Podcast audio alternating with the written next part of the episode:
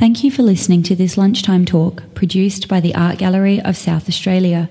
In this live recording, the Art Gallery's Assistant Director, Artistic Programs, Lisa Slade, provides an introduction to recurring themes in the exhibition John Mawurndjul, I Am the Old and the New. Welcome, everyone. For those who are just arriving, if I could ask you to stay, we've, we've created this very beautiful, well done, Annika. We've created this very beautiful kind of classroom in the heart of Mimilngan. So if I could ask those who are arriving and grabbing stools now just to join the kind of core of this mass movement, is what it feels like. Ghana Yatanga Yuandi. We meet on Kaurna country today for this lunchtime talk. My name is Lisa Slade, and I am the Assistant Director of Artistic Programs here at the Gallery. Thank you so much for joining us today. I imagine, I know we've got a number of our gallery guides in the room, and but I imagine that there are also some people. Is there anyone who's seeing the exhibition for the first time today? Hands up if you're seeing the exhibition for the first time. Wonderful. Welcome. Yogamak. Welcome to John Mawurndjul, I am the old and the new. I thought what I would do, because there have been a number of public presentations, is kind of create my own pathway, if possible, through this exhibition. I will throw to questions at the end, but there probably won't be a lot of time or space for them. Last night, I was reacquainting myself with the publication, and there's a really wonderful essay where Murray Garde talks about how John Mawurndjul, and we'll talk, we'll use his skin name, so I'll talk about John Mawurndjul as Balang, how John Mawurndjul uh, is often entertained by Balanda, that's us, non Guningu people, by Balanda's attempt to pin down meaning. And there's a wonderful interchange between these two lifelong, pretty much lifelong friends. Murray Garde, for those of you who were here over the weekend, will know that he's been working with John Mawurndjul since 1988. He was sent up as a school teacher and I'd just like to kind of pay tribute to Murray because this exhibition would not have been possible without Murray Garde. That seems an absurd thing to say because this exhibition, of course, would not have been possible without John Mawurndjul, but it's Murray Garde who's been the interlocutor in bringing John Mawurndjul to us and to myriad audiences. So Murray Garde in 1988 went up to Mulmegar. Now, Mulmegar is one of the important places or sites that is referenced through this exhibition. Mulmegar is also the place that we're paying tribute to up in the studio and along the cafe wall, that wonderful kind of water lily plant that you see there. I'm going to get distracted by looking at Karina and how great she is at this. Um, the Mulmegar bloom is a, a, bloom that grows on the waterways and it has, it looks a bit like a lotus. It has a fruit that looks like a strawberry but tastes like a chili and is delicious apparently. So um, Balang and Murray met in 1988 in Mulmegar. Murray was sent up through a kind of an assiduous enthusiasm around teaching non or teaching Aboriginal children English arrived, only to realise that, of course, he was there to learn Guningu. Can you hear me okay? It's a little bit echoey, isn't it? If you have any trouble hearing me, just interject at any point. So Murray Garde very quickly worked out that Guningu was the reason he was there, but in learning a language, you take on an epistemology or a science of knowing that belongs to that culture. And I think you adapt to a certain extent an ontology or a science of being that belongs to that culture. So there's this really beautiful exchange between Murray and Balang in the publication, and if you've seen them work together in the flesh, where they kind of laugh at or poke fun at a Balanda desire to pin down meaning. So when we get to questions, what I want you to do is to think about that. Because I think sometimes when we ask questions, we ask them as, as one does from our own kind of worldview and framework in an attempt to pin down meaning. A meaning that for Balang and for Guningu is much more my hands trying to say the word, is much more fertile, is much more um, complex, and is perhaps much more layered than we are convinced art history is to be. Although, I would argue, stepping away from my anthropology self into my art history self, that within every art history there are similar complexities and ambiguities. So, what have we got? We have an exhibition that is the result of about three and a half years of curatorial work. The exhibition began when uh, myself, Balang, Natasha Bullock, and Lizanne McGregor met at the MCA about three and a half, four years ago um, with Balang to talk about the idea of a show. At that point, John Mawurndjul had been the focus of two international exhibitions. But due to the intervention in 2007 brought about by the Howard government, his art practice had come to largely come to a halt. His art practice had ceased to be the incessant inflorescence that had existed prior to the intervention. And the reason for that is a, simple and tragic economic outcome of the fact that if you don't fund outstations, if you change an economy on the ground, that impacts immediately on all aspects of culture. So John Mawurndjul was no longer able to make art on country in the way that he'd been supported to do so. I guess I would like you to think about what that means, the proliferation of that effect, because if Mawurndjul was no longer able to make art on country, it means that people were, in essence, no longer to the ex- same extent able to perform ceremony on country, sing on country, interact, live on country in the way that they have for millennia. I'm not saying that everybody was moved into Maningrida, but there was certainly at that time, and it has continued to have reverberations, um, a, a massive impact on the daily lives of everyone living across, I would say, actually all Aboriginal people in Australia. Let's make that generalisation, I think it's safe to make. So when we met with Mawurndjul, uh, he, I think he was at risk of being forgotten by the current generation of art students.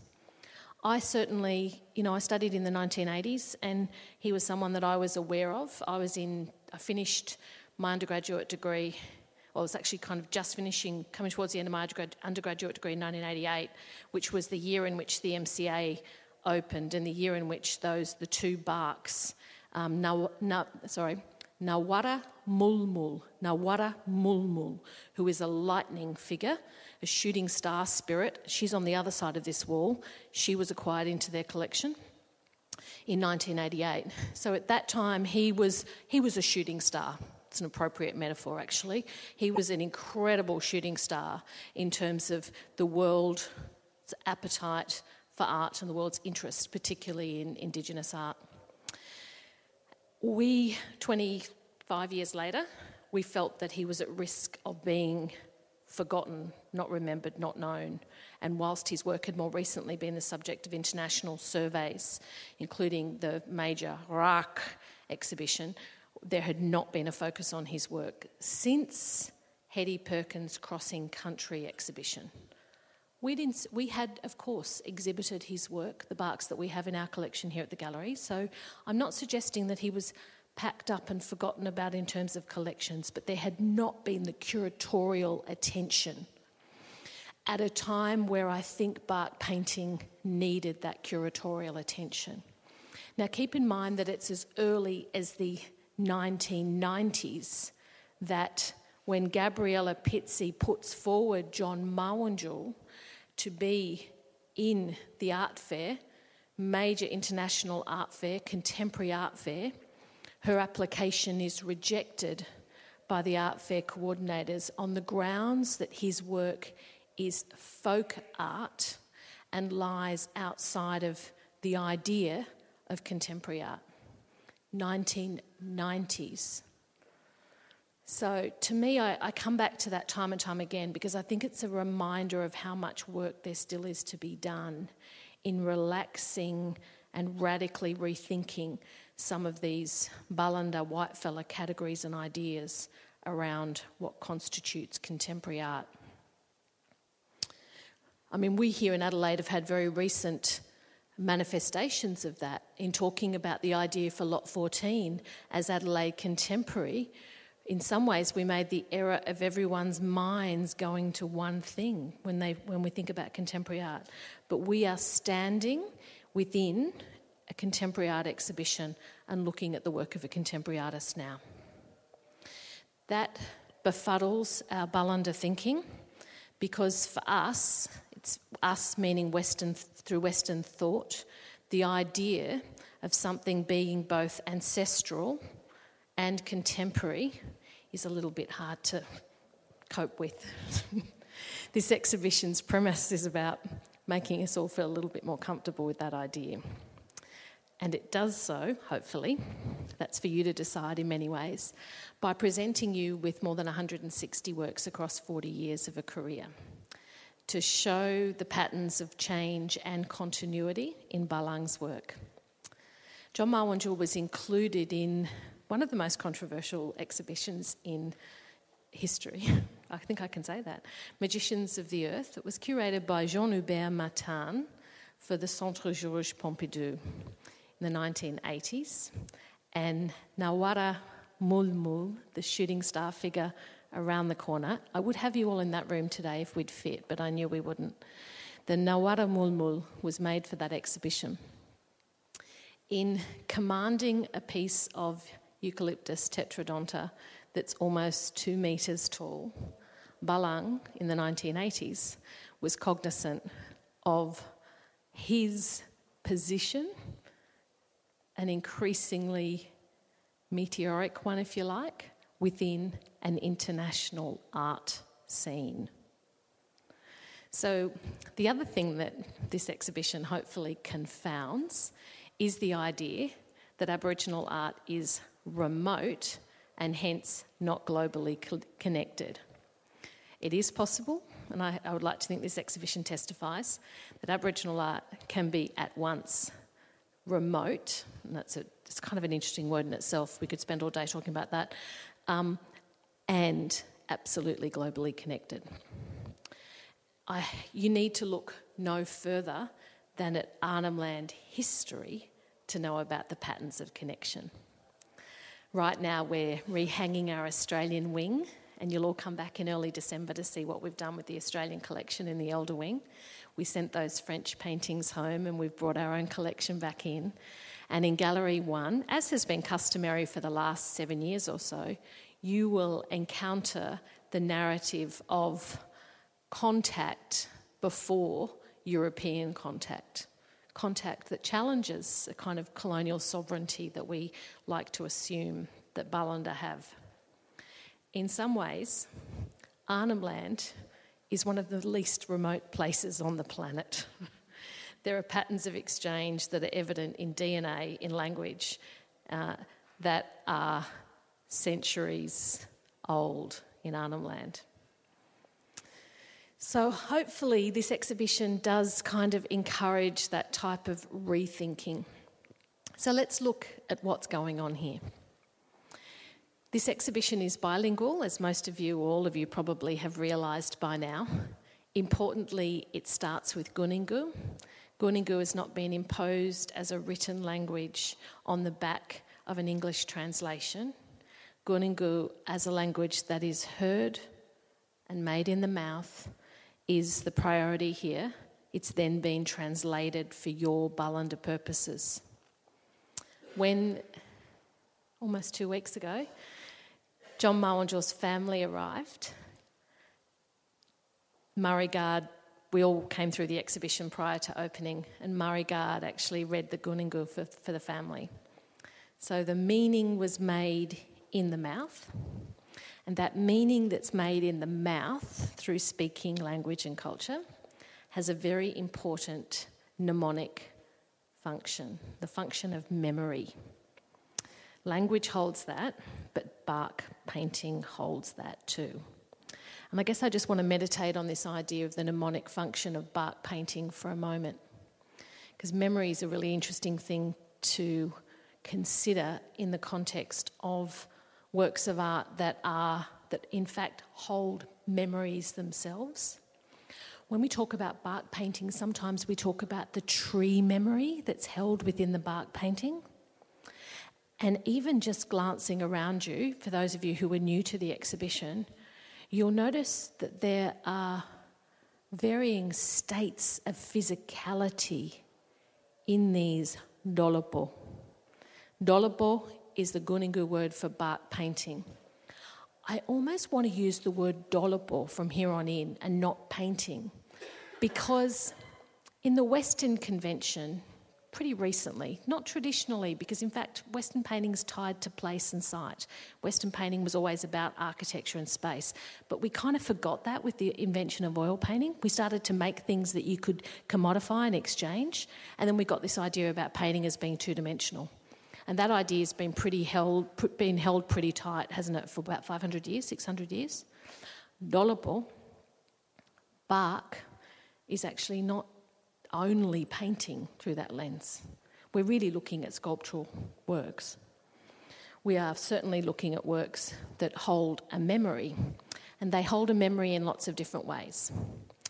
First of all, in the act of harvesting the Eucalyptus tetrodonta, the stringy bark tree, you are removing part of that tree in a way that enables the tree to also remember that it's still a tree and the tree remembers to grow.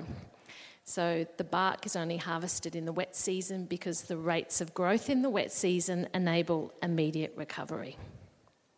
Not because you can't do it at any other time, but because that is the opposite window in terms of the climate and deep environmental knowledge. You harvest the bark. You then attempt, in a way, to disrupt the memory of the tree. And you do that by flattening out the dolopo. So the bark is laid down, it's flattened sometimes with weights. I've seen lots of different approaches to this. It's not homogenous, it's as diverse as bark painting itself. I've seen barks smoked standing up, I've seen them flattened down, I've seen all sorts of different ways of flattening the bark. These barks are smoked and flattened. The memory, in, in a sense, is curtailed or controlled. And then the bark is prepared, first of all, by sanding down a stringy bark tree, and I know a lot of you would know Eucalyptus tetrodonta, but even if you don't, and the word, you would imagine that the bark itself is, as the name suggests, quite stringy. So that requires some work to, to um, prepare the surface, so quite a lot of physical work to prepare the surface.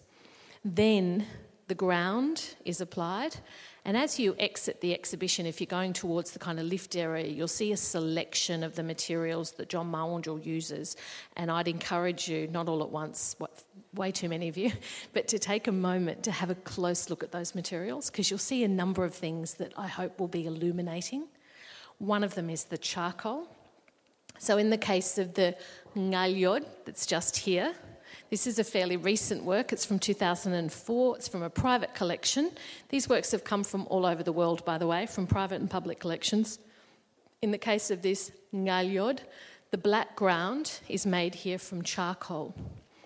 And that's um, an interesting point of comparison. I'm reminded of our collection of barks from the ASIAL expedition, the Australian and American scientific expedition into Arnhem Land that were collected in 1948. Many of those that were from Elcho Island have a, a black ground, and those works, is, or is it Groote Island? I always get my two islands mixed up. It is Groote Island. Um, still carries its Balanda or, or kind of, you know, Germanic slash Dutch name the, the black that you see in those is the, the mineral that's mined and still mined to this day on that island. That's laid down, and then the colours are built up and layered. And the colours themselves carry the memory of place. They are, in fact, place. The yellow ochre, the tonal variation of orange through to red ochres, some of which are created just as we've over history, we've burnt umber, we've burnt sienna to make colour. Those colours are burnt to make the larger colours, I mean, the darker colours.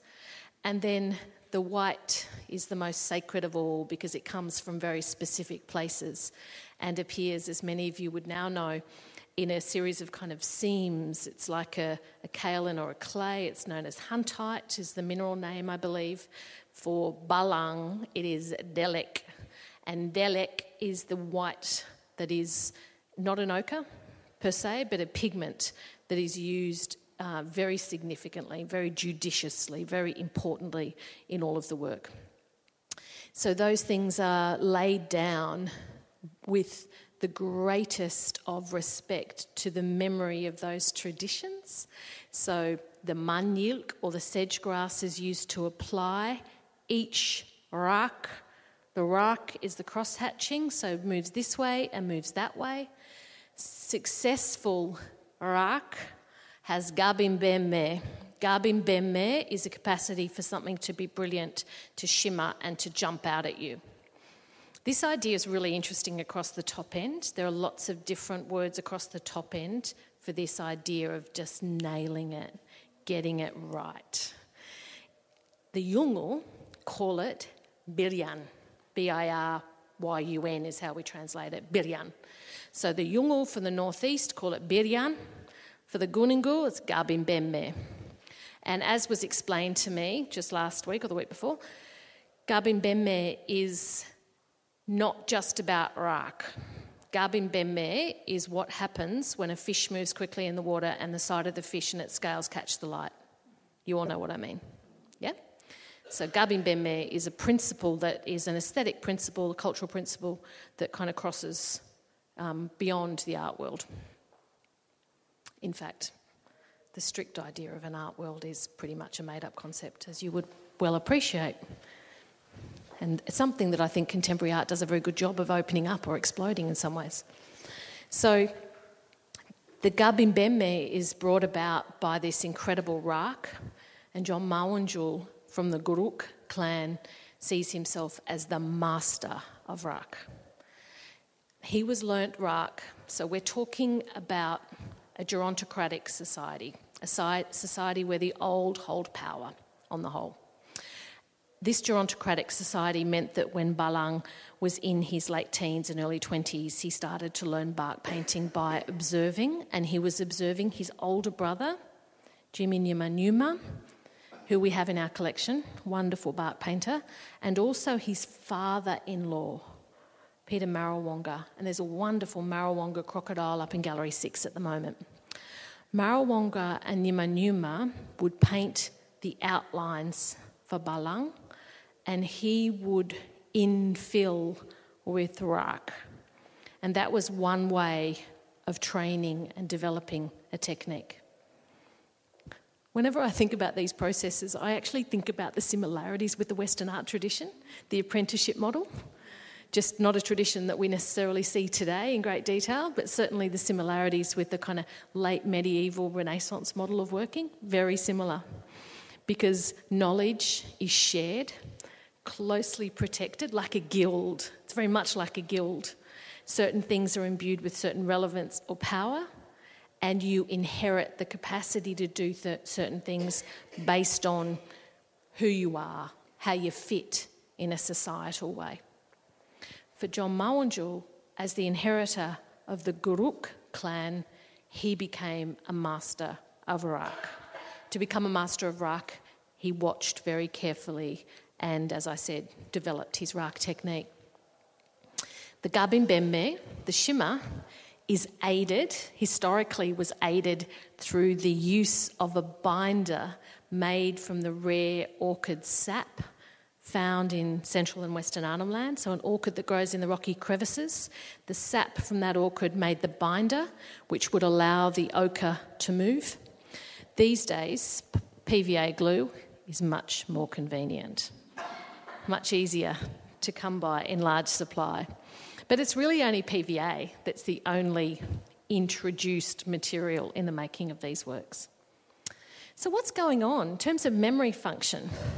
These serve a mnemonic function for an oral culture because they hold that memory, they hold tree memory as barks, as living objects, but they also hold cultural memory, they hold Gunungu memory.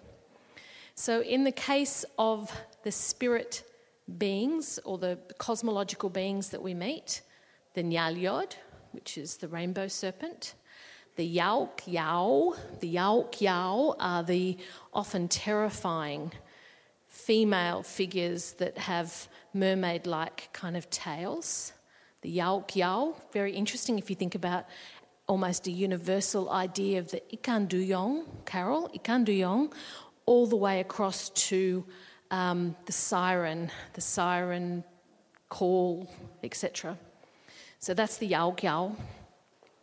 Uh, the Ngalyod, as I said, the Namamware, the saltwater crocodile. Great example from our collection just around the corner on the left hand side, also from 1988. The Mimmi and the Mimmi spirits through here. John Mawurndjul, certainly not the most celebrated Mimmi maker. Crusoe Kuningbal was probably the most celebrated. Uh, but also Balang's sister, Susan Marrawar, who was here last a week or so ago. She's a very celebrated Mimmi maker.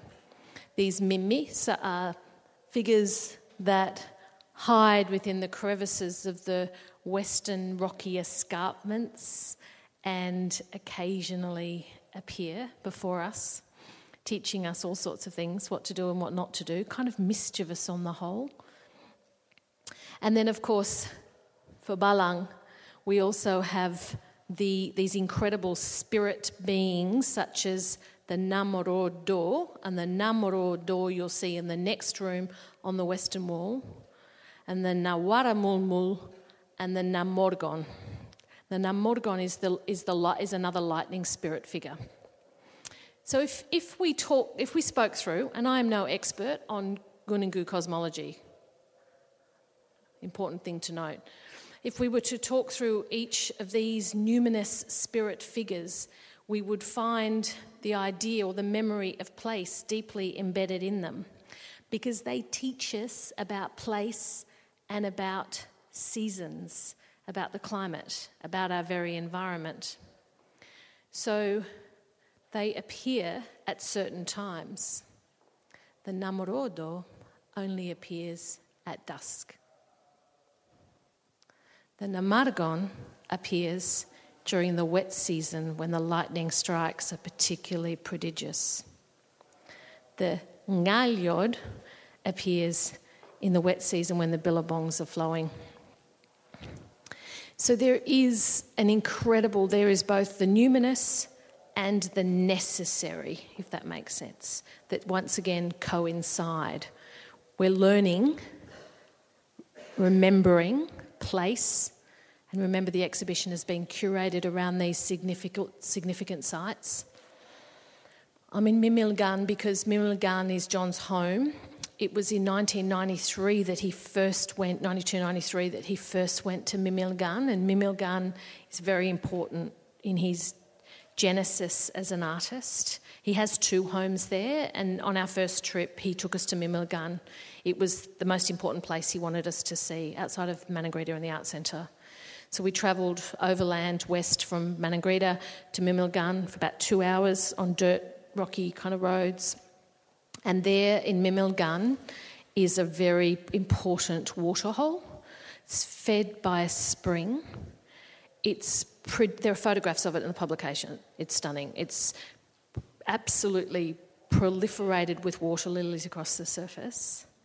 Jangak, or these special lights, often in blue but also in white, emanate from that waterhole at Mimilgan. And when you see Jangak, you know then that the Ngalyod is not far away.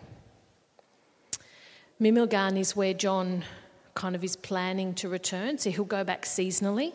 And certainly, the photos in the publication, all of those are in the houses at Mimilgan. So most of that, a lot of that material is Mimilgan. So you are reminded through the way the exhibition's been curated of the mnemonic function of art. Because for Balang and his family to step into this room is to be reminded of kind of 40 years of Mimilgan. Imagine 40 years across the pages of a National Geographic, for instance, that's depicted a place. Just think of that as a kind of Balanda correlative or an equivalent. So that's what we are experiencing here. From some of the earliest work, this work over here from the Berndt collection, for instance, this work's from 19, around 1988. We don't have a specific date, it's got a circa date on it. um, from the Berndt collection. Interestingly, too, because of course, as part of Ronald and Catherine Berndt's collection that ended up in the WA University, it was also collected ostensibly by anthropologists. Although I think the Berndts, particularly Catherine, represents a very good example of how anthropology, with regard to Aboriginal art and culture, was always kind of pushing beyond the limits of its own discourse. Catherine had a particularly fine eye for art and for songs, as it happens. She had incredible musical um, capacity. So, this work from 1981 across to some of the most recent works, and there are some, the Ngalyod with the large white Delek face. Ryan, what's the date on that Ngalyod? Great, so more recent work. Some of the works appear to be less figurative. It's so tempting to call them abstract, but they're not really in a Western sense. So between the Yawkyawk and the Ngalyod is the work that is with our, within our collection. And there, with those circular forms, as there are many circular forms through here, we are introduced to the billabongs at Milmilngkan. Those circular forms are absolutely representational, and they are those billabongs. The I just want to go back to this kind of objecthood theory, this memory idea for a minute, because I had a great question from one of our gallery guides last week about this is a good room to see this as well about the changing presentation of these. One of the techniques in the 19, I'm just going to check, well, it would be 80s because it's this work. The 1980s was to strap or to wrap the bark in with the twigs at the top and the bottom. And you'll see that in several instances. And you'll probably notice at a glance that they have a very similar palette, most of these works too. They're from the same time where Balang was working with similar oaks from similar places doing well, not similar things, but certainly there's a kind of grouping. It's almost, with, it's almost like there are exhibitions within exhibitions. And in the case of these works, these were this was kind of believed to be the most efficient means of the t- at the time, but it was also preferred in display. Um, and this, this idea of barks bedeviling art history and conservation is, is really, I'm fascinated by it. They're kind of irascible things. So you can imagine the conservators working on this exhibition with us, their kind of questions about how you best present these objects. This exhibition opened at the MCA in July. It will travel the country in a much more reduced form, but it will travel the country. And every time these barks move, they will be condition reported. Their status, their health will be fully documented, just like a full kind of medical procedure in many ways. And these barks have been hung with a view to their individuality and extreme botanic kind of nature, so that the, the uh, stands, the props, the supports that they sit on have all been created for each of the bark. Each has their own hanging system. Each of these barks has its own crate that's been built for it that is lined with foam and fabric so that the natural form, the memory of the bark, is caressed in its transportation. Yeah, it's pretty phenomenal, isn't it? It really is. So it's, it has, it, to get to this point feels like a big deal, to be frank, um, because what we're looking at here, as I mentioned, are living beings, beings with botanical memories um, that all come with very individual stories. And the story of their museum life is just as interesting from anthropological collections through to the biggest contemporary art collections. And no one, no one, I don't think, I think I can make that call, in the history of bark painting has been a better witness and agent of that shift. It's John Mawurndjul in many ways who has, you know, he's held, he, there's a fantastic Namarrkon or lightning spirit figure from the museum's collection just next door. So we've seen everything with Balang from the lightning spirit figure through to major contemporary art commissions. He won the Bark Prize at the NATSIAAs or the Telstras up in Darwin several times. He has he was rejected into the Cologne Art Fair and yet he has been the subject of major contemporary art exhibitions. No one has actually been witness to that I don't think really, because of the way it's coincided with his life and his practice, more than Mawurndjul. Mawurndjul has also travelled extensively. So, for the Magicians of the Earth exhibition, Magiciens de la Terre, uh, in the 1980s, he travelled to the Centre Georges Pompidou to see his work there. He was subsequently invited with the agency of curator Hetti Perkins to be involved in the Musée de Quai Branly he was described by Chirac, French president at the time, as a complete maestro. You know, he, you all know this. His face was on the front of the Time magazine with the Eiffel Tower behind him. Interestingly, there was a reference to Papunya on, on the front cover of Time magazine, which is about, in European terms, about 12 countries south of Maningrida. But hey, once again, it kind of underscores that Aboriginal art, hasn't it? It's been swept up in this big lasso like it's one thing. And this certainly um, proves that that is not the case. So each of these works testify and are the memory of those different moments, moments deeply embedded on country, in Kuninjku country, but also moments in the art world when Mawurndjul started to work in so called more abstract terms, his work really took off in the market. The transposition of rock painting and body painting onto barks, which really began as you can imagine, across deep time. But Baldwin Spencer, as early as 1911 and 1912, at Oenpelli, set up kind of shop. And Baldwin Spencer, anthropologist, would commission artists to make bark works then, and he'd kind of give them various instructions. In 1948, so you know, 35 years later, C.P. Mountford does a similar thing with the Asiel expedition where he asks artists to depict certain things. And we have paintings within our collection that are at the behest, if you like, of the anthropologist or the collector. Mawurndjul turns the tables on that because he starts to, well, he's responding to a market, he's responding to the popularity of his work. The highest price paid for his work, I think, is still the bark, which was a so called abstract bark within the Colin Elizabeth Laverty collection. That was the highest price he's ever gained.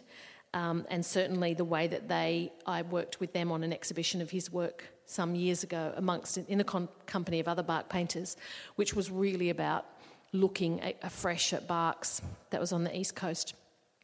But Mawurndjul is someone who has identified, witnessed, and been an agent of this transference of power back to barks because barks have trailed some kind of ethnographic glory for much longer than, say, desert painting has.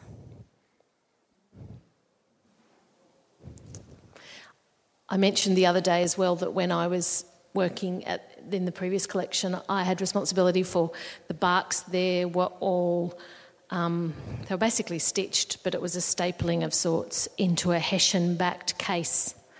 And that's the way they were presented behind glass.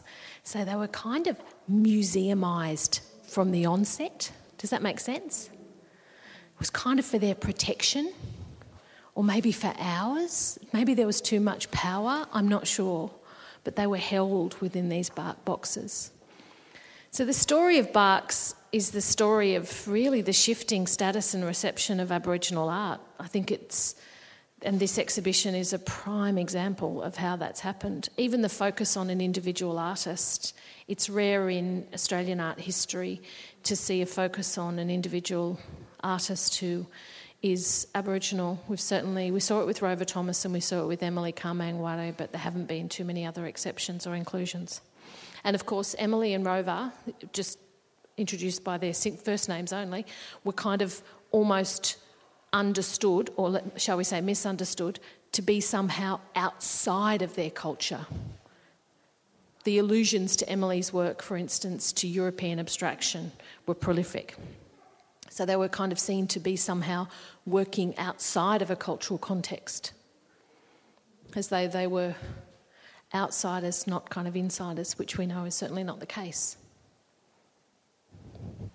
Well, I've looked at my notes and see if there's anything we haven't looked at. Oh, I, in, in doing some, a bit of prep, I pulled up an essay that I just love to commend you to. It's, it's about shifting aesthetic principles in Aboriginal art, and it's one that Judith Ryan, long standing curator of Aboriginal art at the National Gallery of Victoria, wrote, and it's available on their website. And it uses an anthropological term coined by Levi Strauss. It's called the raw and the cooked, the aesthetic principle in Aboriginal art. And it's a really good, easy and really good read. And she actually charts, she talks about barks, but she talks about everything. She just talks about Aboriginal art and its kind of reception and our expectations of Aboriginal art. It's fascinating, good reading. So everything here has a memory, everything takes on a memory. Our, I mean, I wonder how these barks feel about us. Don't you wish we could ask them? How they feel about their lives, you know, the lives that they have held, the work Yimairud, which is the Gurwiri, which is the rare Porphyria palm that's found in Arnhem Land depicted on the staircase. That bark, that Gurwiri, on that bark painting has travelled from Hanover in Germany to be here. it stands on its own because it is just the only bark that belongs to that place and that story because it's not a site that is significant for uh, it's a site that's connected with that plant, so it's not part of Balang's dua responsibilities, which is his moiety, or the, the opposite, opposing Yirritja responsibilities. The dua and Yirritja is something you'll come to know a bit more about. We're working already, as you can imagine, on Tarnanthi for next year. And just to give you a little bit of a sense of what's ahead, I think this idea of kinship beyond the human world is something that's uh, timely. You know, I think our sense of uh, empathy in the Anthropocene, not just for each other but for the planet that we inhabit, is a really good thing to provoke curatorially. So, Nikki and I are working with the Yolngu people. So, they're the people I mentioned earlier who are at the northeastern end of Arnhem Land who have this idea of biryun. And the Yolngu have this incredibly complex idea that I still can't quite work out, and we probably never will, which is called Gurrutu. And Gurrutu is the idea of interconnectedness. So Gurrutu includes Dua and Yirritja to the two moieties, but it also is a system for understanding everything. So it includes rocks, riverways, waterholes, you name it animals. Gurrutu means that you can work out who someone will be who hasn't been born yet. You can, you can describe, and I saw this in action. So, gurrutu is a word that's used for the Yolngu. There'd be a Kuninjku equivalent. When Susan Marawarr, John Mawurndjul's younger sister, saw this show, she used a word to describe Buluwana, Buluwana is the ancestral woman who was caught in the drought and died in the drought and is this symbol of difficult times in a sense of an, and of environmental hazard if you like or need for care. She's the subject don't do it now because you'll all get crook necks but she's on the wall that i'm looking straight at right now incredible painting of buluwana when Susan Marawarr stood in front of that painting and saw Buluwana, she used a kinship name to describe Buluwana. Buluwana is an ancient ancestor, but she knew what skin name to call her because she knows how she is related to Buluwana. I have great difficulty working out whether somebody's my great aunt or not. I don't know about you. So, inherent in I think part of our learning is, is a, a, different way of thinking through some of those kinship and familial connections too. And so next year, when we present for Tarnanthi, among probably about 30 other projects, Gurrutu, you will have a chance to work out how you fit within Gurrutu. So Yolngu artists are using new media and virtual reality right now up in Yirrkala to map to map Gurrutu.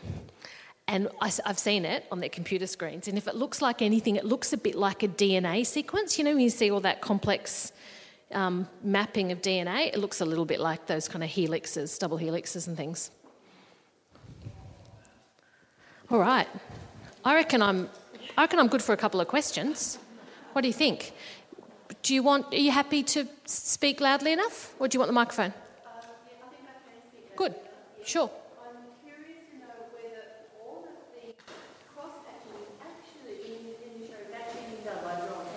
Yeah. Yeah. So there, there would have been periods in the late 90s where Kay would have worked a little bit with him. So Kay is his wife, and Kay is also a bark painter. So there could be paintings, particularly from that kind of 90s period, that he, she may have painted some sections, but that would be the exception, and there would be few of those.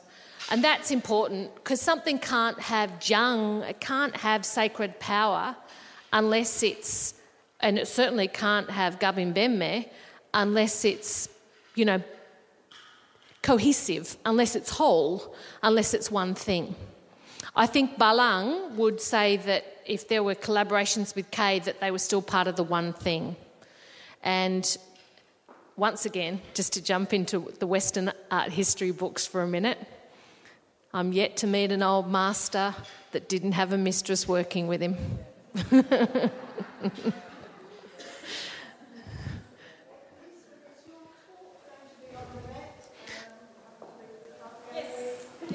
yes. Yes. Yep.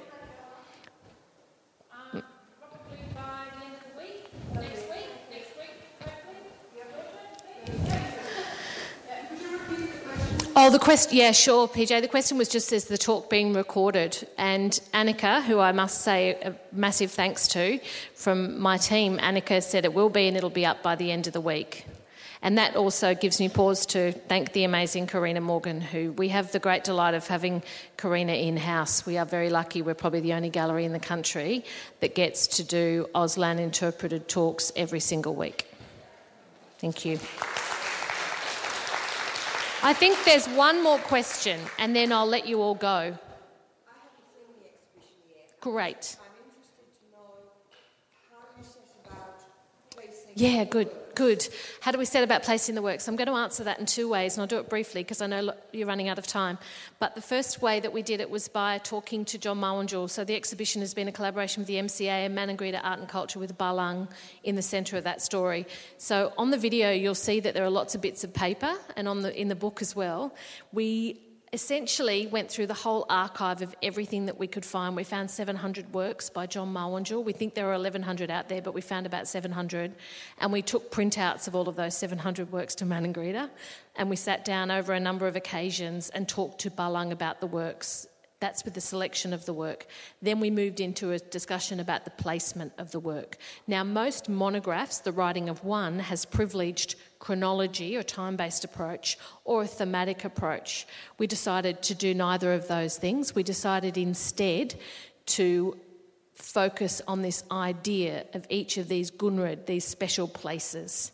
So Balang said, rather than approach it this way or this way, my life and my life's work is actually about each of these places that my family and I travel to and visit, places that are important. Some of those places are his. He, as a Jungai, as a spiritual leader, has responsibility for some of those places. They're the Dua moiety places, but some of those places are not his. And whenever you read the wall text, he'll, he'll tell you. So the, all the wall text is first person. It's all written by Balang, and he'll say, "This is a Dua." This is a Dua Moichi, uh, moiety place, or a Yirritja, this is my wife's place. She's Yira Moichi, uh, sorry, moiety. So um, that's how we decided on that. And then I'm going to take your question in, in another way to mean how did you physically do it? These works can only be moved into place once. So sometimes when you're hanging painting, as a curator, you get to have a bit of fun and you put the work there and you think, how does that look? Oh no, it'd look better over there. None of that here. We made a template, the exact size of all 160 works, physically, exact size, because you'll know that there are no straight edges. Well, there are straight edges, but there are no right angles, yeah? And we mocked up and, and taped up those before we hung the works. So these are placed once and once only. And Nikki did all of this. I say we like I was in the room. It was mostly Nikki, let me tell you. I was trying to run the building at the time. But the, the, the placement, this idea of the kind of memory in the body of the form, is a really interesting thing when you're hanging because normally you might hang off a, the top line or a centre line, and, but, but these works almost each required their own moment of working out how to be hung. Because as you can see, and there, you know, you wouldn't, the temptation might be to hang this work in a way that's parallel with the floor or the ceiling. PJ.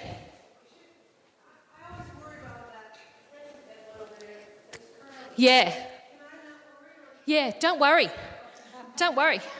That's my job. um, this, this is great. It's actually from the Proust collection. So, Amy Proust had the opportunity to commission a whole lot of work by John Mawurndjul. They've got about 12 of them, so that should make you worry less for a start. But um, this is just, a, this is probably, this could be a number of things, and without being a tree surgeon, it's hard to know. It could be that it wasn't smoked for long enough, it wasn't held down. It could also be it was painted in 1993. So what's that? It's 25 years old. Is that right? Yep. It, I don't know where it's been for the last 25 years. That is how it's been hanging. You can imagine that they are almost sponges for humidity.